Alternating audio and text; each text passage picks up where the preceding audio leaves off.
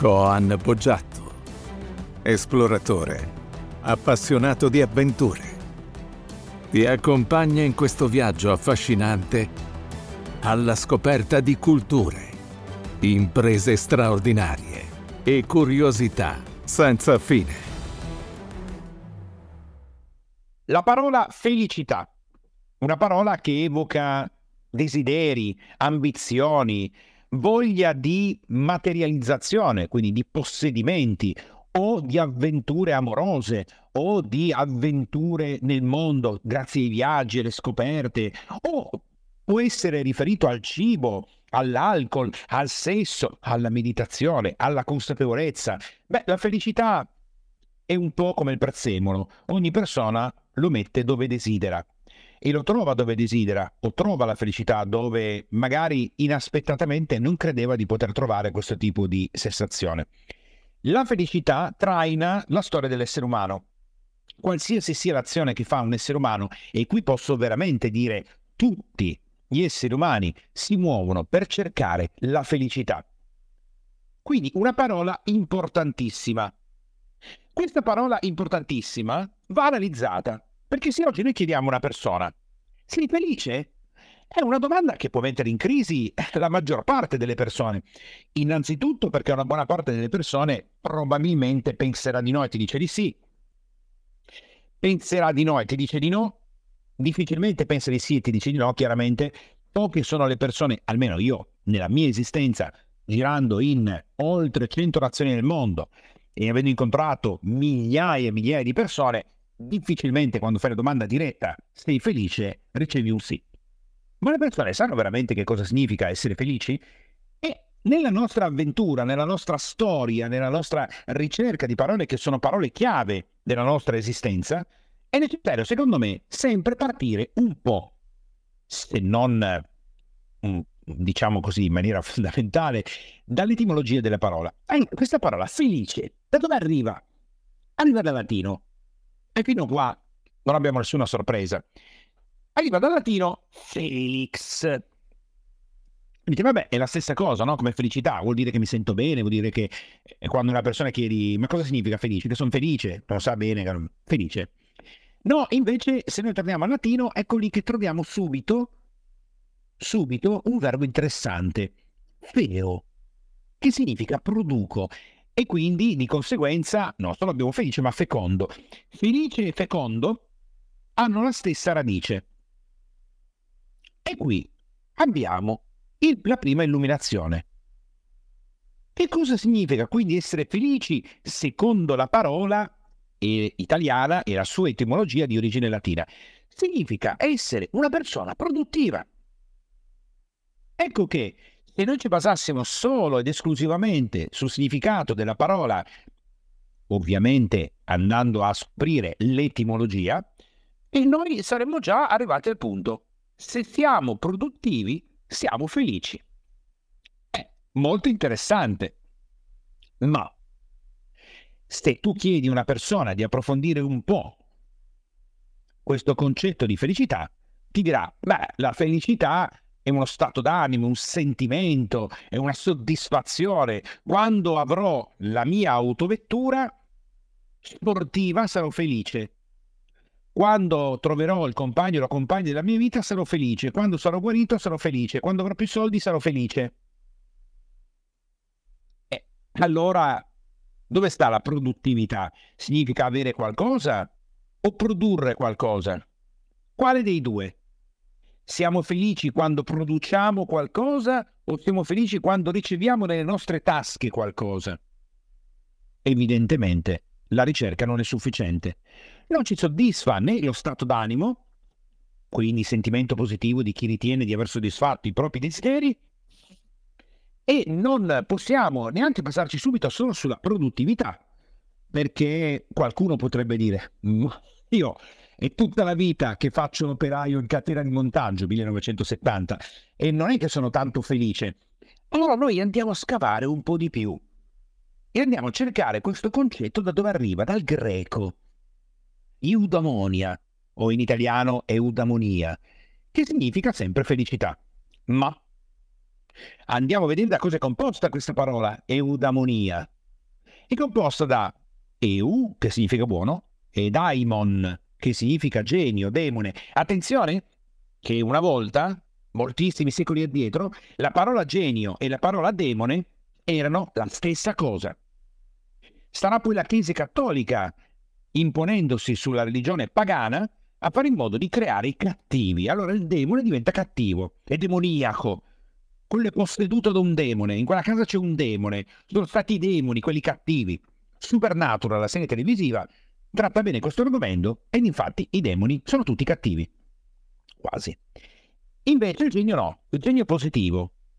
Ecco che abbiamo splittato e abbiamo creato i cattivi e i buoni.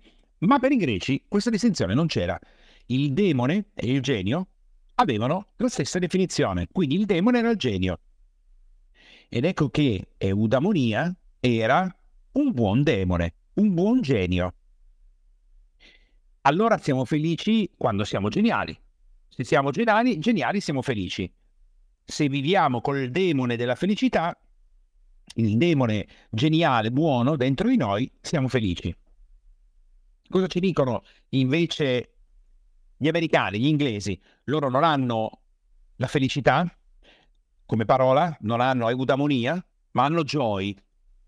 E dice, ma joy completamente diverso. Da dove arriva questo joy? Arriverà mm, mm, da, da, una, da una lingua slava? No, arriva dal francese. Jolie. Ecco da dove arriva. Jolie un'espressione di piacere, sensuale, godimento. E allora quando un americano, un inglese o una persona che parla questa lingua dice joy, ti sta dicendo che sta provando un piacere erotico. Pienamente erotico e delizioso, un piacere sensuale. Completamente diverso da un greco che dice eudamonia e quindi di conseguenza vive con un demone buono dentro di sé. Oppure completamente diverso, un italiano che ti dice felice, significa sono produttivo. Tre mondi completamente diversi. Ma per noi l'interesse principale si sposta dove? Si sposta sulla nostra cultura. E allora, udite, udite, indoviniamo un po' da dove arriva la parola felicità, inteso oltre alla sua etimologia, ancora una volta era una dea, la dea Felicitas. Eccola qui. Ancora una volta la nostra esistenza è permeata, è intrisa di divinità. Hanno fatto tanto per cercare di farlo sparire, chiaramente. Le persone comuni non lo sanno, non sono acculturate, non conoscono, non capiscono, ma perché non hanno mai portato l'attenzione. Ma una volta che porti l'attenzione scopri le divinità sono ovunque intorno a noi. Felicitas, la dea dell'abbondanza, della ricchezza, del successo, che precedeva anche la nostra fortuna. Se volete festeggiarla, la sua festa è il 9 di ottobre. Felicitas era una dea molto famosa, importantissima durante l'impero romano, tanto che erroneamente veniva associata a Giunone che era la moglie di Giove, e Giove era la trasposizione di Zeus. Infatti Giulia diceva, ma io non sono la dea Felicitas, e Felice diceva, ma tenetemi distinta, io non voglio essere la moglie di Giove, che tra le altre cose è anche un po' traditore, non è proprio un buon marito. Lasciatemi stare, lasciatemi tranquilla e distinguetemi bene da Giunone, perché io sono Felicitas, la dea che porta la felicità e di conseguenza che porta gioia che deriva dal francese, che porta sorrisi e così via. Andiamo a scoprire un po' questa dea importante. Roma, caput mundi, piena zeppa di divinità. Ognuno aveva delle funzioni diverse. I sacerdoti si davano da fare per fare in modo di portare avanti il brand della dea o del dio che loro veneravano e su cui costruivano templi, raccoglievano offerte, Dice, ma come? Il sacerdote si metteva lì a fare marketing? E certo, per forza, se ne soldi dove li prendeva? Come faceva a sostenere il tempio? Quindi non ci credeva, lo faceva solo per soldi? No, e che proprio doveva mantenersi, nel senso che il sacerdote comunque qualcosa doveva mangiarlo, no? Altrimenti come faceva a vivere? Quindi le azioni durante l'impero romano erano sempre associate all'intervento, all'interferenza di un dio o di una dea. E così anche la felicità era un'opera divina. Ora, noi possiamo pensare che stessero scherzando, che, che in fondo fosse solo marketing, c'erano i volantini di, di, di, di, Zeus, Giove, Giunone, Atena, ma che fosse una finzione che in realtà non ci credessero. Invece no, questo sarebbe un errore storico. Loro ci credevano e come? Ecco che allora questa dea Felicitas portava con sé i frutti della vittoria, dell'abbondanza. E ovviamente i simboli, quali potevano essere la cornucopia, ad esempio. O anche la dea delle felicità aveva come simbolo un fallo. Perché? E perché il sesso, che non era considerato assolutamente un tabù nella società romana, faceva parte della vita di tutti i giorni delle persone. E il fallo, come potete immaginare, era un simbolo di abbondanza, fecondità. Adesso sapete che veniva festeggiata il 9 di ottobre, quindi se volete potete festeggiarla, e in suo onore che cosa facevano? Sacrificavano un bue. Infatti in quel periodo cercavano di scappare dappertto, dicevano, oddio, oddio, come qui in America i tacchini durante i momenti quelli scorretti per loro, così anche il bue era il momento di sparire intorno al 9 di ottobre perché era un problema. Ora, questa, questa dea e il culto di questa dea parte in epoca repubblicana viene costruito un tempio in suo onore, ottenuto con ovviamente bottini di cammelli di guerra, ma questo, questo tempio, che viene costruito straordinario, bellissimo, una piccola galleria d'arte, viene poi distrutto. Ma viene distrutto il tempio, ma non il culto della dea. E visto che questa dea portava benessere, abbondanza e vittoria, ricordiamoci questa parola, venne costruito dal dittatore Silla un altro tempio in onore della dea. E questo dittatore, nel periodo romano, faceva molti sacrifici a Felicitas, perché credeva proprio eh, che sarebbe stata una bella cosa poter avere questa dea al proprio fianco. Credo che anche noi, pensando che tutto sia magico, tutto sia divino, che tutto sia intriso della divinità, avere accanto questa dea è meglio che avere accanto un dio, una divinità che ti porta a sgarro, diciamolo così. Poi Pompeo fece costruire un enorme tempio alla dea, che però erroneamente, come la dea della giustizia e quella della libertà qui negli Stati Uniti d'America, con eh, la grande statua di fronte a New York City, confuse la dea della vittoria con la dea della felicità. Come mai? È perché la, la dea Felicitas aveva questa, questo sgarro di essere confusa con altre divinità. Allora viene confuso con Giurone per l'abbondanza, poi viene confuso con la dea Nike della vittoria. E così un po' il tempio diventa un tempio ibrido. Ma arriva il pezzo interessante. Il grande Cesare non solo fece edificare un altro tempio, ma pensate che introdusse la parola felicitas come parola d'ordine per dare alle truppe il comando e il segnale della carica. Quindi immaginatevi Cesare che per attaccare i suoi nemici dice felicitas e quella è la parola d'ordine per caricare il nemico. Quindi ha anche una connotazione importante perché se addirittura viene eh, utilizzata in ambito militare per una delle facce delle monete, i templi. Fino a Costantino ogni moneta più o meno portava il simbolo della dea, della, dea Felicitas. Quando, è qui, quando la dea Felicitas cade in disgrazia e non si risolleverà più, non tornerà, non arriverà a noi. Se lo desideri, potresti fare un sondaggio tra le persone che conosci e chiedergli da dove arriva la felicità. Scommettiamo che qualsiasi nessuno ti dirà che era una dea romana e così via. Quando si diffonde il cristianesimo, boom, la dea felicitas perde la sua funzione divina e diventa un concetto astratto, che è quello che noi abbiamo dentro di noi. Ma La felicità come concetto astratto sparisce dalla nostra cultura? No, eh no. La felicità non sparisce. La Chiesa Cattolica attenta, è capace di esercitare un potere profondo, è sistematica, organizzata. E così la felicità diventa un concetto astratto, ma solo Dio te lo può dare. È Dio che ti lascia la felicità, in tutte le sue forme. Non è più il Dio che ti sta assieme, che ti aiuta, ti guida, no, lui è, ti rilascia la felicità. La Chiesa è lì che dice, aspetta un attimo che ci dobbiamo organizzare.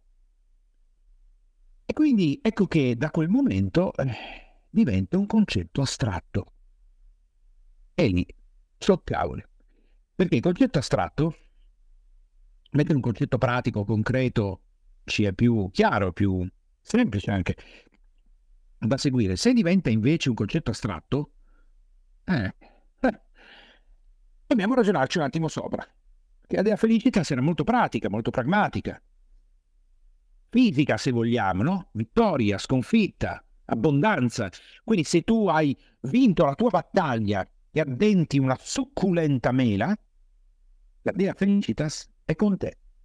Ma oggi, quando tu ottieni un grande risultato e ti gusti il tuo pranzo, sei felice? Sì, no? Per quanto tempo? Due ore, un'ora?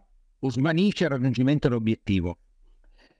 Allora, la felicità, essendo qualcosa di intangibile, diventa che cosa?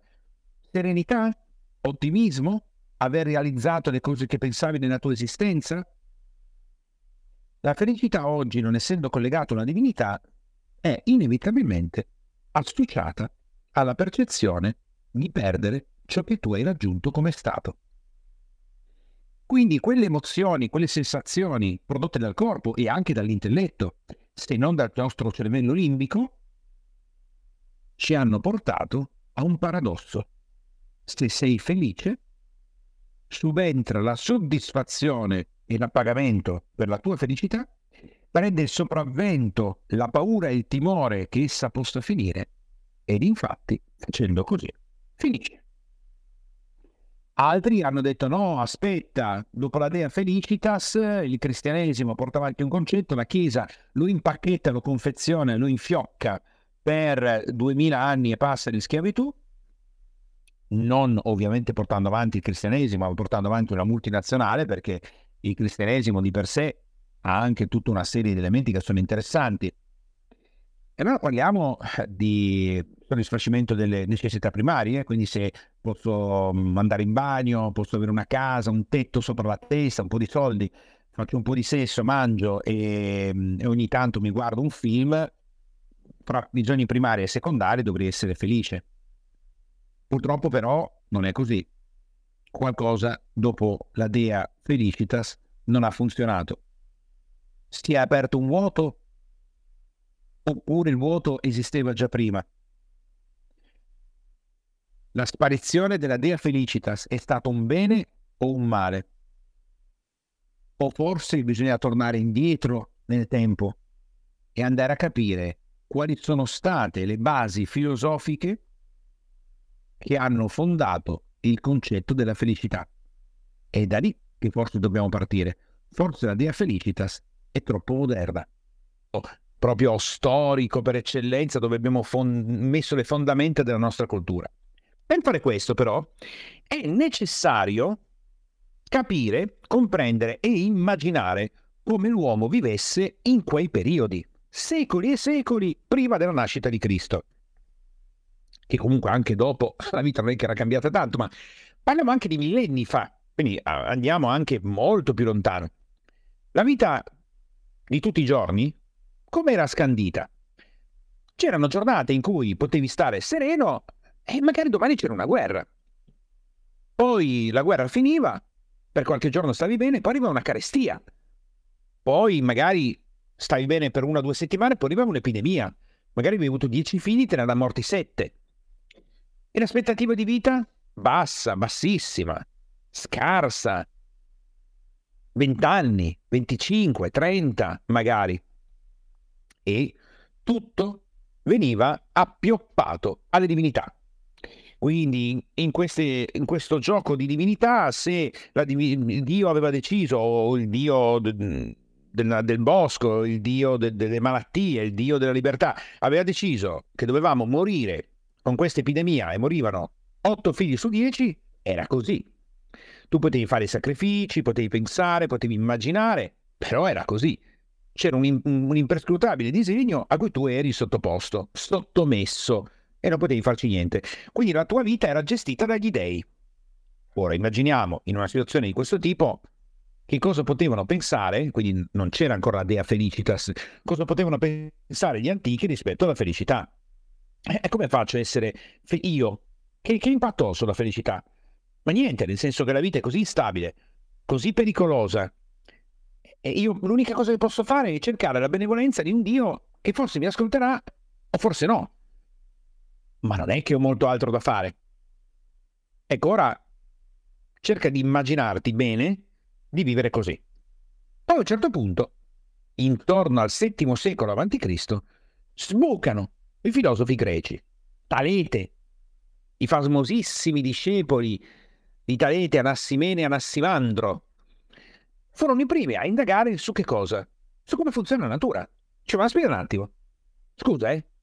Tu immaginate Talite che sta camminando e dice, ma quella guerra lì, cosa c'entra la divinità? Quello ha bisticciato col vicino, gli ha ammazzato il maiale, quello ha detto, ah, sporco spartano, adesso noi greci te la facciamo pagare.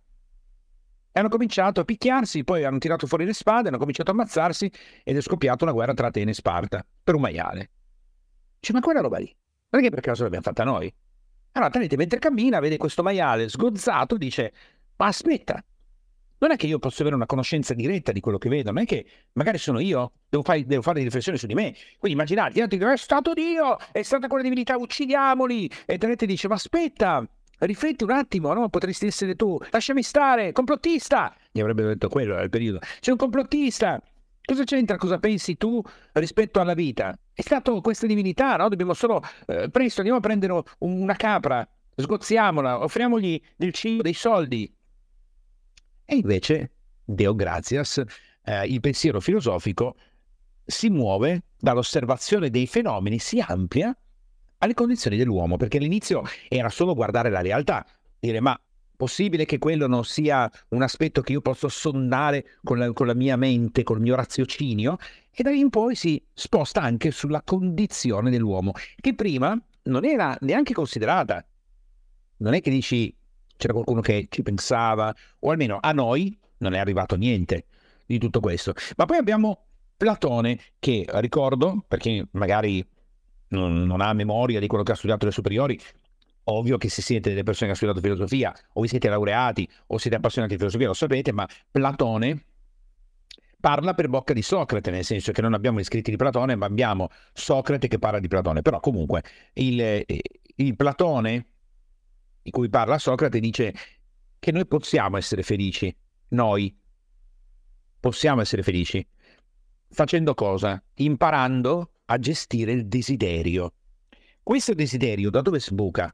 E qua Platone un po' comunque si fa prendere dalle divinità, dice questo, questo desiderio me l'ha instillato Eros, non ce l'ho io. Quindi Platone camminava, Platone fra le altre cose era un grande combattente, un guerriero, un, un, uno, uno sportivo di grandissimo livello, lotta greco-romana, ai tempi greca chiaramente poi diventò greco-romana successivamente, quindi era un personaggio di quelli tosti, alto, forte, possente, colto, dicevano anche un bell'uomo tra le altre cose, e camminava e diceva ma io, Eros mi ha installato questo desiderio, ma io lo posso gestire, ci penso io, e posso orientarmi verso il bene, la bellezza, però il cammino è difficile, molto difficile.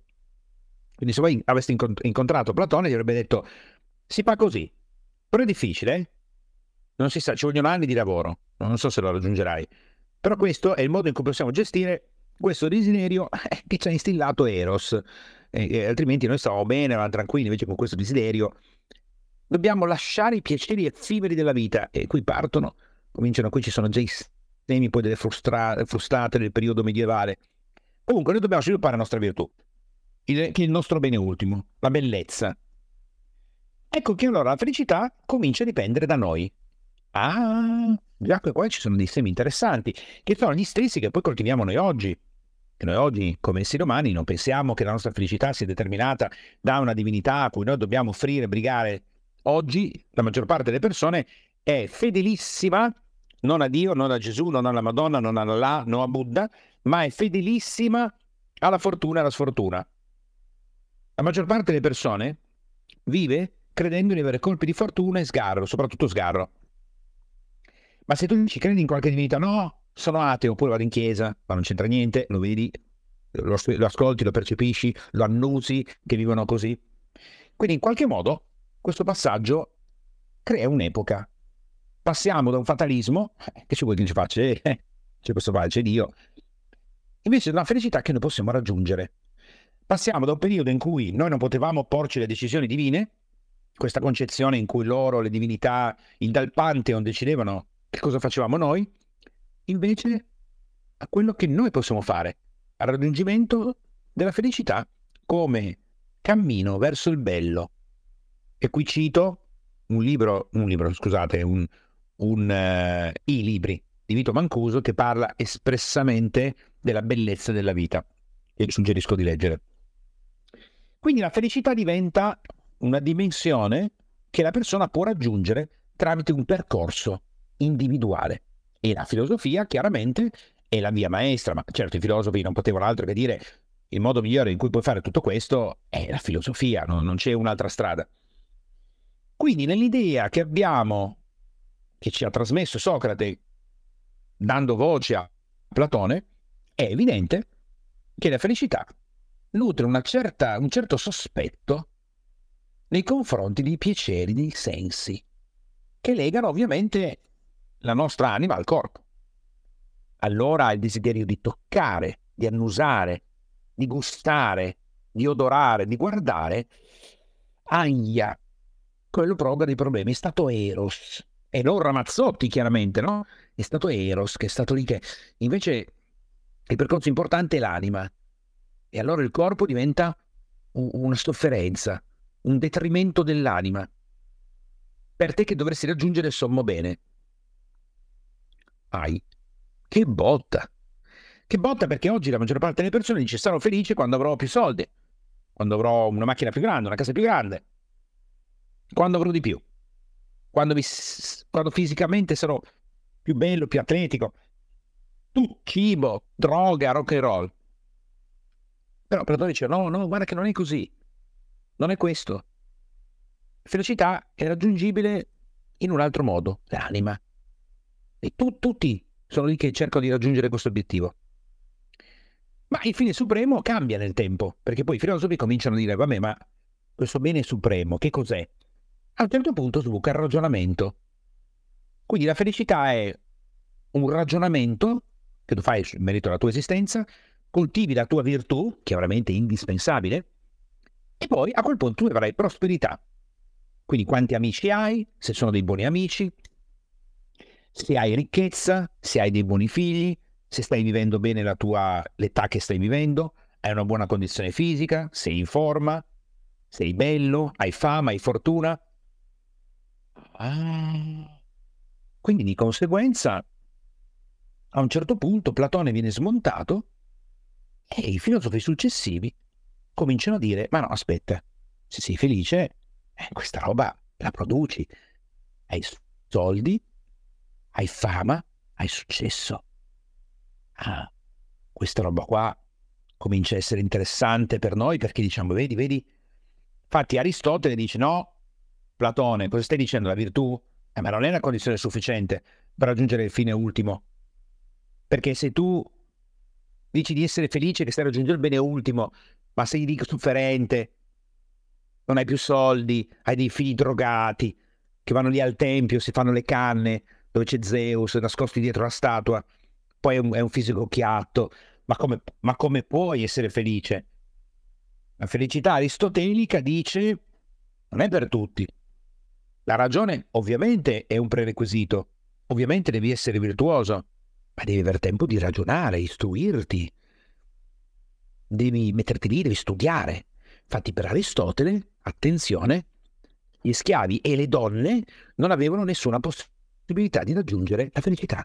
Perché? È perché alcuni erano schiavi, non potevano gestire il loro tempo, le donne Eh, le donne poverine con quello che potevano fare e in più erano impegnate, quindi le donne, per Aristotele, non potevano certo coltivare la virtù, non potevano certo raggiungere la felicità e udite udite, per Aristotele la felicità era riservata solo ai maschi liberi. Col grano.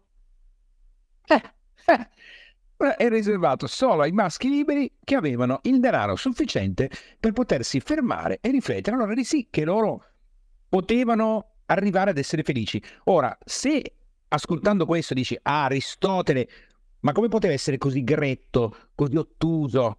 Bisogna sempre considerare le persone non dal nostro punto di vista e dal tempo in cui viviamo noi oggi, ma dobbiamo sempre considerare le persone spostando noi in quell'asse temporale, noi in quel periodo lì, in cui tu vedi che gli schiavi ovviamente sono schiavi, le donne ma non hanno nessuna carica, non votano, non combattono, stanno a casa a fare quello che devono fare, sono un oggetto sessuale per gli uomini, non ci sembrano neanche tanto intelligenti, ma non possono essere perché non studiano, non imparano niente perché nessuno gli fa fare ciò che deve essere fatto, ma per te le donne sono così. È chiaro che pensi alla fine sono i maschi liberi e granosi possono mettersi lì a ragionare, lavorare per raggiungere questa felicità.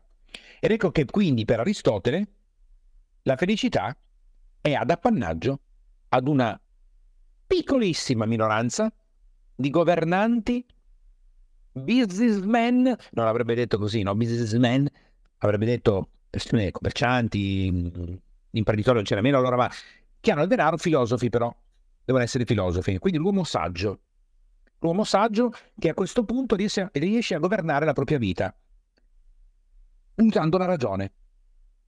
Di conseguenza può godere dei piaceri senza che questi prendano sopravvento, è una persona coraggiosa, domina la paura, sa quello che è giusto e sbagliato, è pronto a battersi per gli altri, dà il valore all'amicizia, conosce il suo codice morale e questo però non è sufficiente. Segnare in agenda. Per Aristotele questo non è succi- eh, sufficiente, non basta le virtù. Per raggiungere la felicità hai bisogno di soldi, potere, fama, figli felici, amici interessanti, era capace Aristotele a fare network, tua bellezza fisica, prestanza fisica, allora e solo allora, con tutto questo, tu sarai felice. Potremmo dire badabim bum bam ed ecco servito il mondo occidentale. Infatti, il mondo occidentale viene costruito sulla posizione aristotelica. Ecco perché oggi le persone sono lì che dicono quanti metri quadri è la mia casa? 150? Sarò felice quando lavoro 300 metri quadri. Quanto ho sul conto corrente? 30.000 dollari, 30.000 euro? Quando ne avrò 550, allora sì che sarò felice. Sono bello o bella? Sono prestante a livello fisico? Sono tutte domande che le persone, anche se poi c'è chi dice no, ma io vivo bene così, più o meno tutti hanno dentro questo movimento, questa pulsione che ci è stata trasmessa nei secoli. Ma una visione che non può essere sbilanciata, devi anche essere armonico e virtuoso. Ullala, diventa difficile, no? Anche i filosofi a un certo punto dicono ragazzi, ma uh, mi sembra che siamo un, cioè, un po' pesantino, a un certo punto su questa posizione aristotelica, che è un po' difficilina da raggiungere. No, non è, una, non è così semplice, non è che dici tutti, infatti lui dice, proprio per poche persone, arriva Epicuro. Epicuro è stato massacrato, è stato considerato il filosofo che badava solo ai piaceri fisici, quindi cioè, sei un epicureo, sei, sei proprio dedito solo ai vizi e ai piaceri sfrenati, quindi fai sesso, ti droghi, mangi come un maiale, sei un epicureo. Povero Epicuro lui così saggio, un filosofo super interessante, uno dei miei preferiti tra le altre cose, è stato massacrato, massacrato. Ma come mai questo famosissimo filosofo di Samo insegnava che cosa? Che la sorgente nel gulto della felicità è il piacere. Ed è ciò a cui l'uomo dovrebbe tendere. Ma prendiamo le parole di Epicuro, perché tu te le devi andare a cercare e dire ma lui esattamente cosa ha detto. Dice Epicuro, quando diciamo che il fine ultimo è il piacere, non ci riferiamo ai piaceri dei dissoluti e ai godimenti volgari, come credono alcuni che non conoscono, ma apprezzano o interpretano male il nostro pensiero. Ma intendiamo il non patir dolore nel corpo e il non essere turbati nell'anima. Quindi per Epicuro il piacere è assenza di dolore o di turbamento dell'anima. E eh, allora qui sì che le cose cambiano. Mi dispiace perché magari pensava, Ale, adesso Epicuro mi darà l'avvallo per drogarmi, mangiare con un maiale, fare sesso sfrenato, diventare di 180 kg, avere rubinetti d'oro in casa e non essere mai contento di quello che ho. Invece no, Epicuro dice ben altro. Ci sono dei piaceri che durano poco e dei piaceri che invece, e questi piaceri durano poco, non solo danno una soddisfazione che svanisce molto rapidamente, invece ci sono dei piaceri, secondo Epicuro, che durano a lungo e per lui sono frutto dell'uomo saggio, di godere, pensate cosa diceva Epicuro, di godere la vita in quel momento come se quel momento fosse l'ultimo. Accontentarti quando la vita ti riserva quello che ti riserva, senza pensare che potrai avere qualcosa in più o meglio nel futuro, però goditi quello che hai e vivi il tuo momento come se fosse l'ultimo. E lui diceva in quest'ottica l'uomo non teme più di perdere ciò che ha, anzi spinto anche a condividere con le altre persone. Ecco che per Epicuro una vita felice e una vita profonda, serena, duratura, non certo volta ad inseguire quei piaceri effimeri, temporanei, che ti lasciano ancora più insoddisfatto di prima. Completamente diverso da quello che è stato trasferito fino a noi. Totalmente diverso. Totalmente diverso. Proprio Epicuro, se fosse stato utilizzato al posto di Aristotele, ci avrebbe consentito di ricevere delle informazioni, un acculturamento, una consapevolezza della felicità molto più utile, molto più saggia, molto più profonda di quella che ci aveva lasciato Aristotele o Platone. Ma non ci fu verso. La filosofia continuò su questo, su questo tracciato, arrivarono anche gli stoici che identificavano il punto focale dell'essere umano sulla ragione, che era l'unico punto importante, liberarsi dalle passioni, che è esattamente l'opposto che bisogna fare perché liberandosi dalle passioni poi la persona tenderà ad incrementare e ad esagerare ciò che, di cui si sta cercando di privare. Avevano cancellato, gli stoici cancellavano la concezione divina dell'universo, ci mettevano un logos, che quindi era una grande mente, una grande ragione, che controllava tutto, e quindi tu facevi parte di un disegno che non conosci e cerchi di fare il possibile per arrabattarti un po', questo ci fa capire che la filosofia ancora oggi è non presente, è la base di tutti i nostri ragionamenti quotidiani.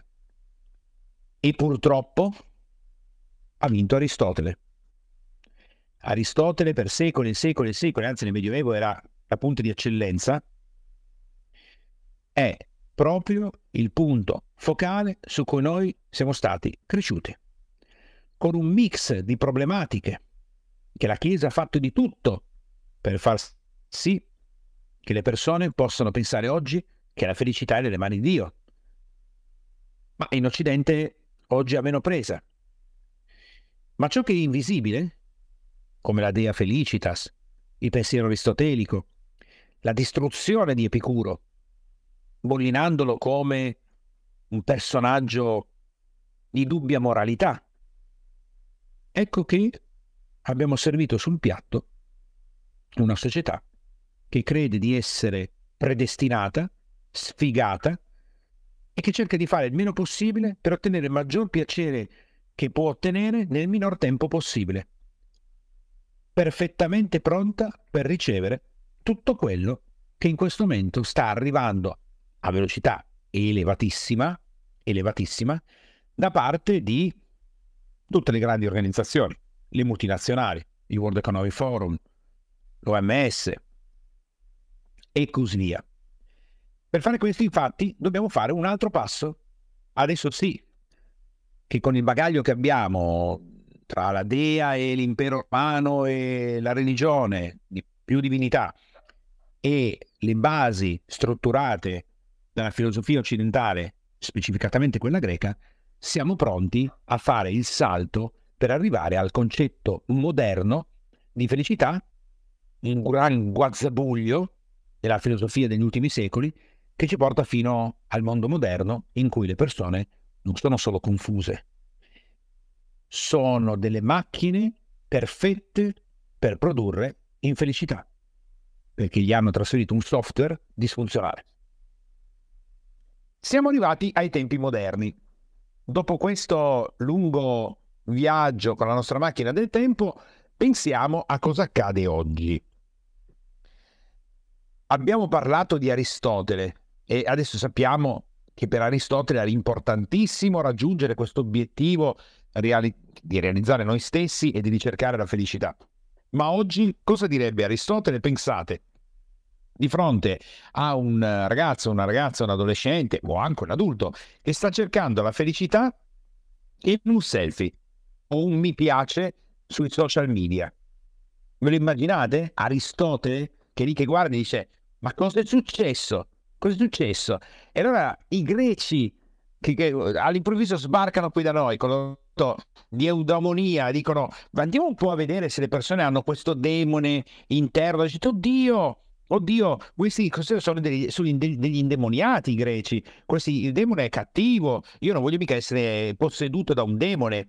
Non voglio mica avere eh, un, questa entità che, che, mi sta grattando l'anima. Eh, e quindi di conseguenza anche i greci rimarrebbero un attimo storditi perché non sarebbero così tanto accolti da questa società. E, e qui arriva il primo colpo che potrebbe farmi pensare, ma c'è qualcosa che non va la percezione della felicità oggi è stata mostruosamente distorta da che cosa? Dallo smartphone e dai social media. Ma come? E le macchine? E l'oro, l'argento, e il denaro in banca, il sesso, il cibo?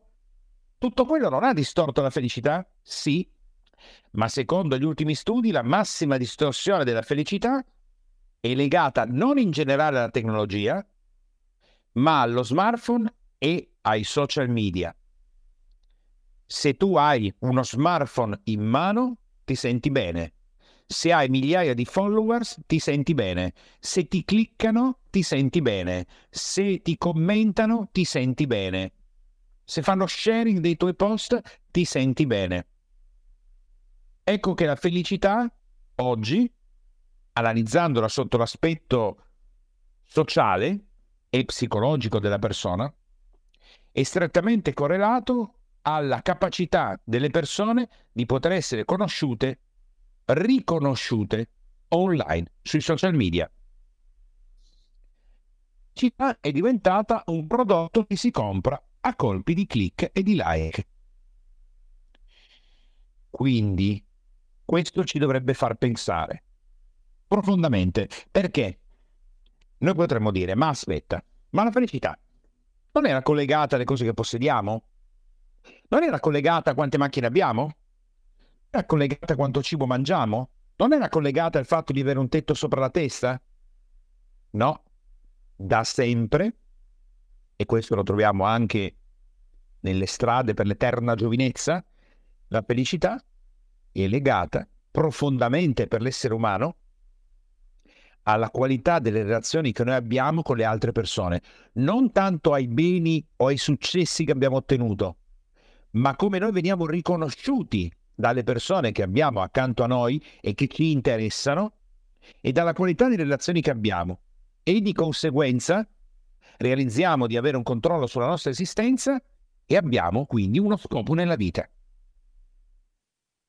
Ancora una volta, le relazioni fanno la differenza ancora una volta la nostra qualità delle relazioni con gli altri fa la differenza su quello che noi percepiamo come ben essere che poi diventa felicità. Ecco perché i social media e lo smartphone diventano così potenti, perché sono uno strumento divino ed immenso di relazione con gli altri. Solo che questo avrebbe potuto condurre l'essere umano moderno in un nuovo percorso di felicità. Ma, come ben indicato nel libro che vi suggerisco di leggere, Il paradosso della scelta, The Paradox of Choice, di Schwartz, spiega bene in maniera scientifica che tante più scelte noi abbiamo, tanto meno noi diventiamo felici. Leggi. Tante più possibilità noi abbiamo di entrare in contatto con centinaia di migliaia di persone, tanto più noi siamo meno felici. Mentre se noi oggi vivessimo in un villaggio con 100 persone che conosciamo tutte e quindi veniamo riconosciuti tutti i giorni e conosciamo le persone, noi staremmo meglio rispetto a una città dove nessuno ti riconosce e nessuno ti conosce. Se voi avete, vi siete creati la possibilità di vivere, ad esempio, o tu ti sei creato la possibilità di vivere in una piccola città o una grande città, una big city, New York, Los Angeles, Milano, Tokyo, sentirai dopo un po' che la tua felicità decresce mano a mano che vivi in una grande città e non vieni riconosciuto e conosciuto. Se invece vivi in una piccola città dove ti riconoscono e tu conosci, cambia tutto. Ti sembra di avere un maggior controllo. E ti sembra anche di avere uno scopo nella vita, che fosse anche portare la spesa a casa della vecchina che vive accanto a te. Anche perché, pensateci bene, e pensaci bene, tante più possibilità abbiamo di fronte a noi tanto più siamo sotto pressione perché non sappiamo qual è la scelta giusta da fare. Qual è la scelta giusta da fare per il marketing della tua azienda? TikTok, YouTube, Pinterest, Google Ads, Amazon, eBay? Quale di questi? Instagram? Twitter? Troppe scelte. Quale sarà quella giusta? La maggior parte delle persone per diventare famose o le aziende per poter portare avanti il loro prodotto dicono facciamole tutte ma non si possono fare tutte. Ecco che nella società attuale noi, no io, perché io vivo ad esempio in una città piccola appositamente e, ed ho sempre evitato le grandi città, tranne tantissime anni fa, veramente dobbiamo tornare indietro nel 2009 in cui non avevo questa conoscenza. Eccoci che l'essere umano vive nelle grandi città e poi vive nell'illusione di connettersi con tantissime altre persone e sono amici, ma non lo sono. Un altro passaggio importantissimo che sta grattando il concetto della tu non vai bene con sé. Dovresti essere così, dovresti essere cosà, dovresti essere più giovane, dovresti pensare a vivere di più, devi fare attenzione perché comunque devi sembrare più giovane di quello che sei realmente, poi devi avere la pelle a posto perché in realtà la vecchiaia è brutta, anzi stiamo lavorando per diventare immortali, che è bellissimo tra le altre cose, bellissimo, ma in contemporanea questo rende difficile alla persona riuscire a rimanere in contatto col tempo reale. Quindi che cosa succede? Che la tecnologia ci sta portando a dei livelli che possono essere molto belli, molto interessanti, ma nessuno ci sta insegnando come usare questi strumenti. Non nessuno, perché è quello che faccio io tutti i giorni, è un nessuno aulico per dire cavolo che brutta situazione. La felicità oggi sicuramente è ancora più fugace se è collegata a un mi piace in più e meno su Instagram oppure un voto negativo piuttosto che un altro e di conseguenza eh, una cosa di questo tipo ci comporta una serie di difficoltà perché possiamo dire che a noi non interessa, eh, però intanto eh, fa parte della nostra vita. La felicità è un viaggio interiore, è un viaggio verso noi stessi, è un viaggio che solo noi possiamo fare, nessun altro può farlo non è possibile. Pensate ad esempio, abbiamo parlato e pensa che abbiamo parlato degli stoici, la felicità per loro era raggiungendo l'accettazione del tempo presente, rinunciare a dei desideri, ne abbiamo parlato, no? Abbiamo parlato anche degli epicurei, eh, abbiamo visto che sono stati un po' distorti, sappiamo che la loro ricerca del piacere che portava alla felicità non è piacere semplicemente edonistico, ma molto più profondo di quello che potevamo immaginare. Ci sono tante differenze anche oggi nel concetto della felicità. Il Buddha, ad esempio, ha un indicatore che è quello della felicità interna lorda, che misura il benessere collettivo, no? Invece che il prodotto interno lordo. Ma come fai a misurarlo? Come fai a pesarlo?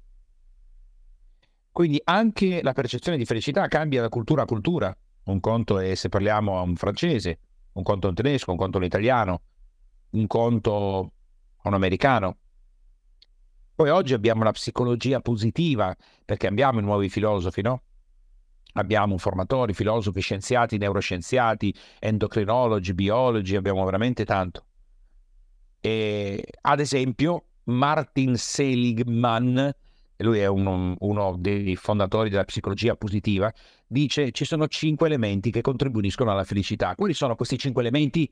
C'è emozione positiva, impegno, relazioni, significato e realizzazione. Ora pensiamo un attimo a questo modello che lui ha creato che si chiama modello Kerma. Dice, così capiamo, ma capiamo cosa? Che cos'è l'emozione positiva? Entusiasmo, gioia, soddisfazione, coinvolgimento, amore, compassione, tenerezza? Uh. E l'impegno? Eh, ma no, impegno, eh. Cioè, mi sto impegnando. okay. Sei felice perché ti impegni. Vabbè, ma c'è un sacco di gente che si impegna tutti i giorni, ma è felice oppure no? Boh. Le relazioni. Sì, ma la relazione quando è positiva? Non so proprio io se è positiva. No, lo sa Mark Teligman che ti dice, ecco, la tua relazione va bene, ma lo saprò bene io. E il mio significato? Eh, lo so io se significo qualcosa oppure no. Pensate tutti i giorni quando ti alzi, sono giornate probabilmente dove ti alzi e senti che hai un significato nella tua esistenza. Altre mattine ti alzi e sembra che il significato non ci sia più. E la realizzazione? E l'autovettura? E la casa? E i lingotti d'argento? E la carriera? Eh, mio padre è arrivato a essere responsabile della qualità per tutto il mondo della Fiat. Realizzazione notevole. Era felice? Ma, ma, ma, ma, ho i seri dubbi. Non lo so, però la realizzazione era molto importante. Mio nonno, cavaliere del lavoro, primo aviatore italiano, era felice? Ma non lo so, dovrei chiederlo lui oggi. Forse sì, forse no. Quindi, caro Seligman, tu vorresti definire come le persone sono felici, ma è difficile. E allora entra in campo oggi la neuroscienza e dice ragazzi abbiamo capito tutto noi in questi casi non capivano niente, non sapevano, non comprendevano come funzionano gli ormoni, no? cosa dicono i neuroscienziati? Adesso noi abbiamo in mano tutto. Allora, stop, ci sono delle aree del cervello. Il cortex prefrontale sinistro, che si attiva quando siamo felici, si illumina. Allora la serotonina, dopamina, ossitocina, eccoli lì, sono quelli che servono alla felicità. E allora fai un po' di meditazione, ti, ti attiva il cortex che non è quello di The Last of Us, e quindi tu migliori la tua felicità. Oh ragazzi, ma c'è un sacco di gente che medita e non è felice per niente, ma medita anche bene, sono professionisti della meditazione, e sono felici per niente, realizzano una cifra nella vita, si lamentano di non riuscire a pagare gli stipendi dei dipendenti, però meditano. E allora cosa è successo lì? E la realizzazione? Dove è andata a finire? Come mai la meditazione non funziona? Ehi, neuroscienziato, ma hai detto che... E poi? Eh, un bel problema. Quindi allora riprendi il tuo telefono in mano e ti senti ansioso perché non hai visto l'ultima notifica, non hai visto l'ultima email, ti sei perso dei like, volevi staccarti dai social media, però poi non ci sei riuscito, allora magari l'app di Instagram l'hai rimessa per controllare un po' se qualcuno ti ha messo dei like. Oh perbacco. Sicuramente però la maggior parte delle persone crede oggi che l'aumento del proprio reddito e del proprio denaro, quello sicuramente ti porta all'aumento della felicità. Eppure, incredibilmente, questo forse ne avevo già parlato in, in altri momenti, è un, è un paradosso interessante, il paradosso che oltre un certo reddito non c'è più un incremento significativo della felicità. Questa è una scoperta che ha fatto un economista, si chiama Richard Easterlin. Infatti il paradosso è il paradosso di Sterling. Prima o poi anche io metterò giù qualcosa e sarà il paradosso di Bogiatto. Ecco, come le stelle, mi è sempre piaciuto, piacerebbe avere una definizione che la gente usa in giro, non sa nemmeno che sono io, dice questo è il paradosso di Bogiatto, la teoria della relatività di Bogiatto. Ebbene, questo paradosso di Easterling dice arrivati a un certo punto, basta. E tu puoi avere 100.000, 200.000, 300.000 euro netti e non c'è niente da fare. Questo viaggio come lo chiudiamo? È un viaggio con la nostra macchina del tempo nella storia per cercare di mettere un po' dei puntini su lì e tentare di dare una risposta su che cos'è la felicità. È un tentativo. Beh, chiudiamo questo viaggio così. La felicità è sfuggente, è come la sabbia tra le mani. Credi di aver imbrigliato la felicità nelle tue mani e poi ti sfugge, poi la ritrovi. Allora ci abbiamo ragionato nei tempi, abbiamo cercato di capire, abbiamo cercato di comprendere, abbiamo avuto dei filosofi, degli economisti, dei dittatori, dei re illuminati. La ricerca include tutto. Possiamo metterci dentro i viaggi nel mondo, l'aspetto sociale, i libri di crescita personale, ma alla fine noi dobbiamo andare dentro di noi. Dentro di noi, accettandoci per quello che siamo, per quello che comprendiamo, e fare un viaggio introspettivo. E in questo viaggio introspettivo solo noi siamo in grado di dare una risposta a questa domanda. Sei felice? E la tua risposta sarà l'unica e importante verità di tutta la tua vita.